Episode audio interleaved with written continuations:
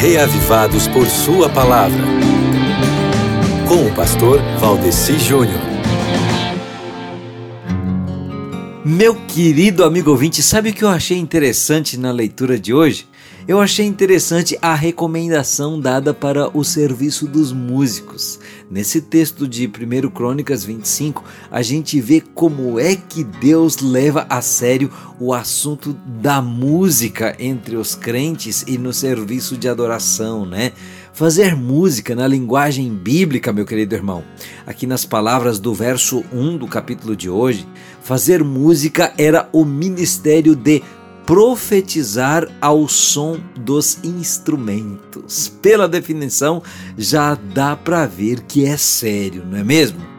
Mas, seguindo adiante, no verso 6, diz assim que os músicos, para essa função deles, estavam debaixo da supervisão de seus pais quando ministravam a música no templo do Senhor. E os pais deles estavam diretamente sob a supervisão do rei.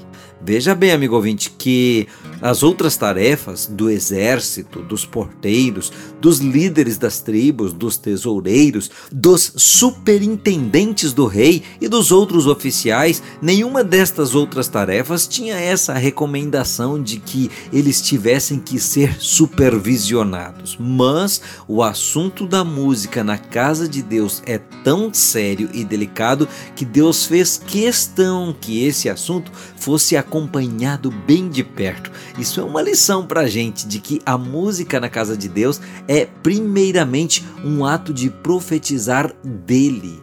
Ninguém que queira musicar na igreja está autorizado a fazer do jeito que bem entende e pronto. Não!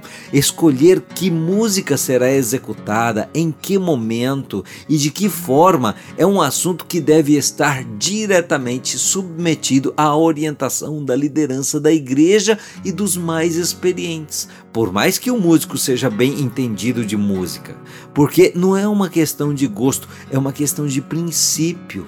Então, mesmo não sendo um oficial de música numa igreja, você pode ter sempre um cântico no coração. E para isso, amigo, o dom da música não precisa ser a sua especialidade, não. Nem que seja dentro do banheiro. Cante sempre louvores ao Senhor. Louve ao Senhor hoje também ao ler 1 Crônicas capítulo 25.